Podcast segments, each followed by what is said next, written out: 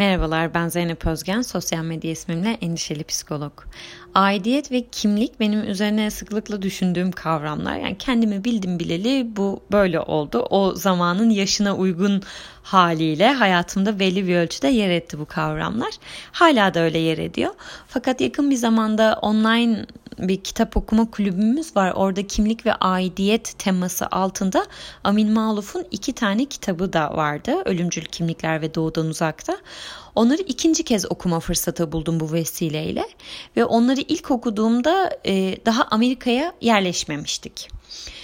Dolayısıyla benim e, o kitapları okurken yani ikinci kez okurken başka bir şeyle daha yüzleştim ben bu süreçte e, göçmenlik deneyimiyle beraber gelen kimlik algısıyla onun öncesindeki kimlik meselesine dair olan ilgim arasında dağlar kadar fark oluşmuş.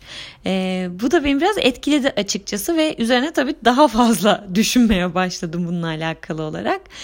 E, geldiğim yerleri birazcık sizinle paylaşmak istiyorum. Şimdi öncelikli olarak biraz Amin Maluf'u konuşalım. Pek çoğumuzun bildiği bir yazar, doğulu bir yazar, Lübnanlı olması lazım e, Arap ama Hristiyan. Yani kendi ülkesinde bir azınlık aslında. E, azınlığın içinden geliyor azınlık bir gruptan geliyor. Daha sonrasında 20'li yaşlarında 27 yanlış hatırlamıyorsam Fransa'ya göç ediyor. Ve orada da Hristiyan ama Arap oluyor. Dolayısıyla her durumda ötekiliği belli bir noktada tatmış bir insan buradan baktığımız zaman. E, haliyle onun fikirleri, deneyimi, görüşleri yani çok daha merak ettiğim e, fikirler açıkçası. Yani bir başkasına göre. E, çünkü birazcık daha merkezden deneyimlemiş e, bu meseleyi. Şimdi ben onu ilk okuduğum zamanlarda Amin Maluf'a bayılmıştım. E, yani bir yazar olsan e, bunları yazmak e, ve bu konuların etrafında dolanmak isterim dediğim biriydi yani benim için. Ortamlarda buluşup bu kimlik aidiyet meselesini konuşup arkadaşlarımla işte entelektüel e, bir şeye oturtup zemine oturtup onun üzerinden çok ciddi haz aldığım kavramlar bunlar. E, Amin Maluf da bunu çok ciddi anlamda yani hem sade bir dille hem de deneyimin ve birazcık da araştırmanın yani göbeğinden gelen bir insan olarak e, iyi ışık tutuyordu. Ama şimdi bu göçmenlik deneyiminden sonra okuduktan sonra e, bu kadar pasif neden kalmayı tercih ettin diye öfke hissettiğimi fark ettim. Amin Maluf'a. Çünkü Amin Maluf'un Kitapları bende şu etkiyi yarat. Yani öncesinde bir meseleye objektif bakabilen, e, gerçekten hani ideal bir dünya üzerine konuşmaya cesaret edebilmiş, işte öznel bir yerden değil de meseleyi daha geniş bir çerçeveden ele almış bir insan iken şu anda ya sen böyle bir şeyin içinden geçiyorsun. Gerçekten söyleyeceklerim bu kadar mı? Bu kadar mı? Sen daha yoğun bir şey söyleyebilirsin. Yani yeni yıldan ne istiyorsun? Sağlık, mutluluk, barış. Tabii ki de herkes bunu ister. Tabii ki de herkes bunun eksikliğinde çok zorlanır ve istemez yani kimse. Ama kimse de yeni yıl öncesinde spesifik olarak sadece bu dileği duymak istemez birazcık daha özelleştir. Biraz daha bana değen, bana dokunan bir dilek söyle ya da ben öyle bir dilek daha dilemek isterim gibi hisseder. İşte Amin Maluf'un bende yarattığı etki de bu oldu ikinci okuyuşumda. Ya tamam çok güzel kimliklerimiz, bir zenginliğimiz olsun, baharatımız olsun. Biz hep bir arada kendimizden de çok taviz vermeden ama uyum da sağlayarak el ele tutuşalım ve yaşayalım. Tamam ben de bunu istiyorum ama bunu okurken ki halimde yani e, buraya geldikten sonra Amerika'ya geldikten sonra bir süre işte Türkiye'ye gidemedim. Yani uzun bir süre 3 sene kadar. E, vize problemleri çıktı. O hukuki işlemlerin yapılması kendi içinde zaman alıyor ve ben bu süreçte öfkelendim, çok öfkelendim. Yani Amerika'ya çok öfkelendim, Amerikalılara çok öfkelendim. Yani dürüst konuşmak gerekirse her bulduğum fırsatı Amerikan kültürünü ve Amerikalı zihniyetini aşağılamakla geçirdim. Ee, ve sonrasında şunu fark ettim. Yani alt kültür öfkesi böyle bir şey. Ve ben bunu deneyimlemeden bu benim idrak edebildiğim bir şey değildi. Ha, üzerine çokça konuşurdum. O işte yüksek lisans dersleri alırken Allah artık masalarda ateşli, hararetli bir şekilde döndürürdüm yani bu konuları. Ama şunu da söyleyebilirim yani zerre yaklaşamamışım oraya. Ha illa insan yani yaklaşmak zorunda mı, anlamak zorunda mı bir şeyi? Yani sonuçta yaşamıyorsa yaşamıyordur. Anlamıyorsa anlamıyordur. Anlamak için yeterli araçları yoksa yoktur yani. Ama e, o zaman da biraz insanın belki de tonuna dikkat etmesi gerekiyor. Yani anlamadığım muhakkak bir yerler var. Ee, bu kadar da sahipleniyorum ama yanlış yerden tutuyor ve sahipleniyor olabilirim farkındalığını da çok kaybetmemek gerekiyor. Sonuç olarak burada yani bu e, bu göçmenliği deneyimlerken e, şunu fark ettim. Mesela çok yakın birisiyle işte bir komşumla her gün görüştüğüm, oturup kahve içtiğim, e, sohbet ettiğim bir komşumla mesela e, sıklıkla ondan şunu duymak. Aa ya bu Türkiye'de de böyle mi ya diye sorduğu zaman normal çok iyi niyetle gerçek bir merakla sorulmuş bir soru mesela beni öfkelendirmeye başladı. Çünkü bana şunu hissettirdi.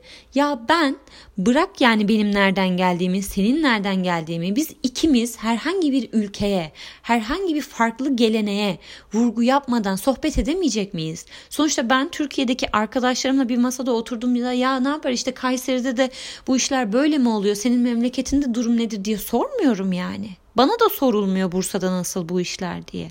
E ben burada niye bunu deneyimliyorum o halde?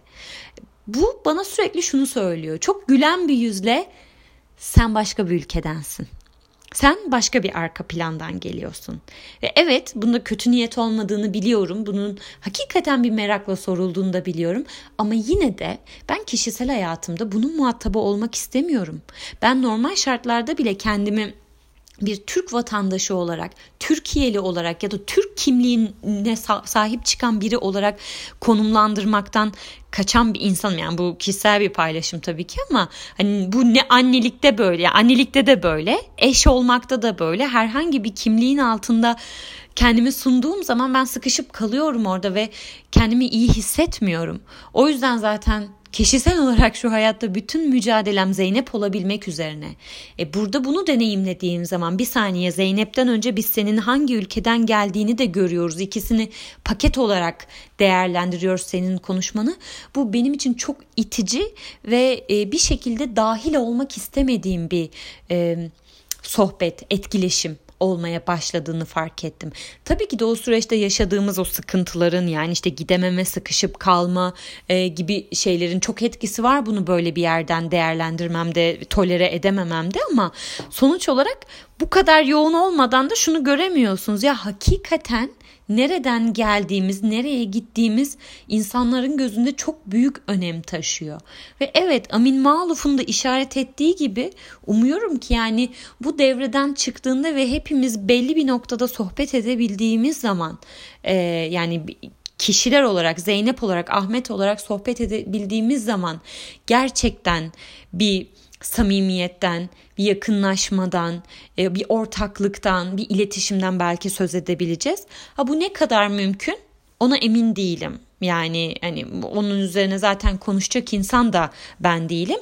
Fakat bu kimlik meselesi e, yani üzerine düşünmeye başladığımız zaman aslında hayatımızın pek çok alanında ufak ufak e, bize göz kırpan bir mesele.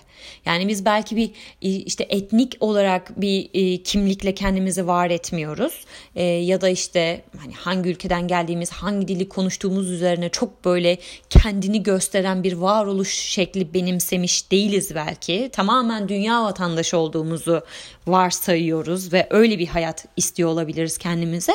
Hadi bu bu büyük şeyleri çıkaralım hani din, dil, ırk e, bu büyük meseleleri çıkaralım. Hani gündelik hayatlarımıza gelelim ve mesleklerimiz, e, rollerimiz yani bunların hepsi şiraze kaydığı zaman bir tanesi alıp götürüyor ve belli bir kimlik olmaya başlıyor. İşte Jung bunlara persona diyor.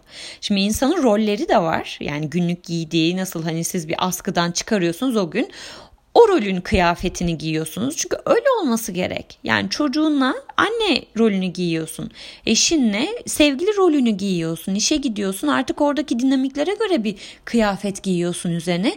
Ve bu sağlıklı bir şey. Yani bunda bir problem yok. Yani her birinde eğer Zeynep'in ana çekirdeği belli bir şekilde ortada kalıyorsa bunda bir problem yok. Ama bunlardan bir tanesi ya da birkaç tanesi Zeynep'in artık önüne geçmeye başlıyorsa ve onunla var oluyorsa yani merhaba ben psikolog Zeynep. Şimdi endişeli psikolog dediğime bakmayın. Ee, ama bu, tamamen bununla yani sohbetlerim sürekli psikolog kimliğimi vurgulayacak ya da herhangi sadece meslek üzerinden gitmeyelim işte anneliğimi vurgulayacak bir yere değdiği zaman artık bu e, şey bir zırh olmaya başlıyor. Yani insanın kendisine bile temas edemediği bir zırh olmaya başlıyor. Bu sefer o zırhın arkasında temassız, dokunulmadan, sevgisiz, e, yani rahatlamadan, gevşemeden yaşamak zorunda kalan insanlara dönüşmeye başlıyoruz. İsmet Özel bizim seçtiğimiz kitaplardan bir tanesiydi. Valdo sen neden burada değilsin diye. Bu isimler de şeyden geliyor. Bu Amerika-Meksika e, savaşı ile alakalı. Ay böyle bilgilerim çok zayıf. E, artık Wikipedia'dan bakarsınız. Valdo sen neden burada değilsin yazdığınız zaman çıkacaktır karşınıza. İşte dünya görüşü paralel olan ve benzer bir ideal uğruna e, yan yana olan Waldo ve Henry e, işte Waldo Henry hapse düşüyor yani belli bir direnişin içinde kendini gösterdiğinden dolayı hapse düşüyor ve Waldo geliyor diyor ki Henry sen neden buradasın o da diyor ki Valdo sen neden burada değilsin? Şimdi İsmet Özel'in kitabının adı bu. Valdo sen neden burada değilsin? İsmet Özel'de biz İslamcı kişiliğiyle aslında tanıyoruz. Daha doğrusu benim aklıma ilk gelen bu oluyor. Fakat İsmet Özel işte belli bir dönem komünist kimliğiyle kendini var etmiş. Daha sonrasında Müslüman, en son olarak da Türk kimliğiyle e, kendini ortaya koyan bir şair. Şimdi e, önemli bir şair yani hani kişisel şeylerimizi, görüşlerimizi beyan etmenin çok anlamı yok. Ama Valdo sen neden burada değilsin? İsmet Özel'in bu dönüşümüne yani komünistlikten Müslüman kimliğiyle kendini var etmesine gelen eleştirilere, saldırılara karşı yazdığı bir cevap niteliğinde. Ve e, o yüzden zaten adı Valdo sen neden siz niye burada değilsiniz ben doğru yoldayım mesajı vermeye çalışıyor birazcık. Ve tabii ki de e, kitabı okurken onun anılarının geçtiği döneme yani Türkiye'nin o dönemine dair e, bir hani ışık yakıyor oradan bize belli bir şey veri veriyor filan. E, ama ben orasıdan ziyade İsmet Özel'in kendi kimliklerinin nasıl var ettiğini, nasıl bir motivasyonun olduğunu ve onun arkasına geçmek istemesinin sebeplerini anlamaya gayret ettim. Yani benim merakım bu yönde birazcık daha hani bireyin kendisi yönünde e, gelişmiş oldu o kitabı okurken. Ve uzatmayacağım burayı ama benim özetle anladığım şu oldu yani İsmet Özel e, şunu söylemeye çalışıyor kitap boyunca. E, ben istikrarsız değilim benim bir davam var ve ben o davaya istikrarlı bir şekilde sahip çıktığım için aslında başka yollara girdim. Dolayısıyla bu kimlik değişimleri zaten olması gereken şeylerdi. Ben bunu bir istikrarsızlık olarak yorumlamıyorum. Ama yine de mesela İsmet Özel'in bu kadar belli bir kimliğin arkasına girmek istemesi beni okurken şahsen rahatsız etti. Çünkü böyle bir şeyde yani e, belli ki bireysel bir davası var. Yani bunu toplumsal bir dava, bir mesele olarak da ele alıyor İsmet Özel ama okursanız eğer göreceksiniz çok bireysel bir tarafı da var. Mizacının da etkisi var filan neyse. Ve bunu daha e, kolektif bir şeyin arkasına girmeye çalışarak yapmak zaten bir noktadan sonra e, insanı hapseden bir şey. E, çünkü insan öznelliğini belli bir ölçüde yitirmeye mahkum. Ha yitirebilir ve insan bununla e, okey olabilir yani bununla helalleşebilir. Bunda bir problem yok. Hani illa kimliği kendimizi özümüzü yitirme yani özümüzü yitirmeyelim tabii ki ama daha e, kendimizi silik bıraktığımız yani bireysel olarak öne çıkmadığımız daha toplumsal bir şeyin kitlesel bir şeyin arkasında sakin bir şekilde sabit bir şekilde yer almak istediğimiz tercihlerimiz de olabilir hayatta. Yani bunda da bir e, mesele olduğunu düşünmüyorum. Ama tamamen yani kendini eritip onunla önce kendini tanımlayıp daha sonrasında bir dakika ya bu olmadı. Buradan ben çıkamadı. Çünkü belli bir noktada da insan ihtiyacı o. Kendine dair de e, bir şeyi kaybetmediğini en azından kendine karşı görme ihtiyacı var insanın. E bu sefer bunlar yani belli bir yerden sonra kaptırıp gidebilirsiniz. Hani o ayarı o dengeyi o kimliğin arkasında çok dengeli bir şekilde kalabilmek çok mümkün değil. Yani farkındalık çok yüksek bir farkındalık gerekiyor. Her an tetikte olmak gerekiyor. Dengeleri kurmak gerekiyor. Ee, kolay değil yani. Dolayısıyla insan olarak zaten öyle bir şeyin arkasına girdiğimiz anda kapılıp gitme, o arkasına girdiğimiz kalkanın kendi motivasyonunun rahatlığına, rahatlıktan kastım gerçek bir rahatlık değil burada. Yani e, hani aa çok konforluymuş rahatlığı değil ama oluşturduğu alışkanlığı bırakamama haline biraz aslında işaret etmeye çalışıyorum. E, o yüzden yani mesela ben o kitabı okurken İsmet Özel'in Valdo Sen Neden Burada Değilsin'i okurken böyle bir hissiyat yaşamıştım. E şimdi ben normal şartlarda kendini böyle daha büyük kimlikler üzerinden tanımlamayan bir insan olarak buna karşı bir duygu hissediyorsam okurken yani evet belki oralardan tanımlamıyorum kendimi din, dil, ırk konusunda öne atmıyorum işte ben buyum deme ihtiyacı hissetmiyorum ama bu duygunun oluşması demek ki hayatımda buralarda belli bir yerlerde rahatsızlığını yaşadığım şeylere işaret ediyor.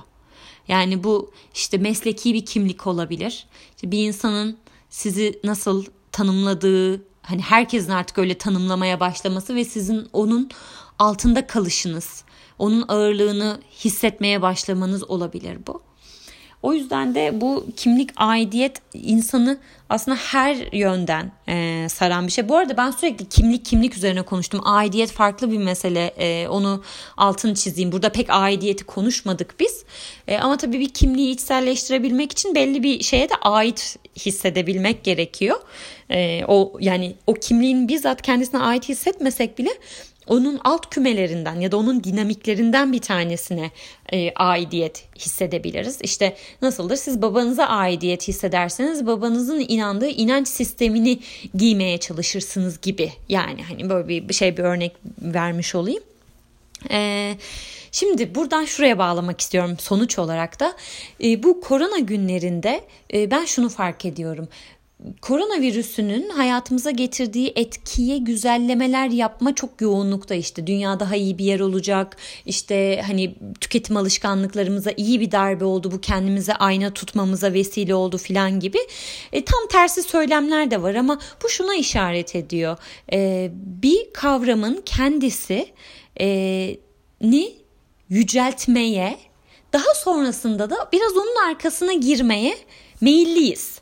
Yani bir şeyle baş edebilmek için ilk önce elimizdekini bir yüceltme ihtiyacı hissediyoruz.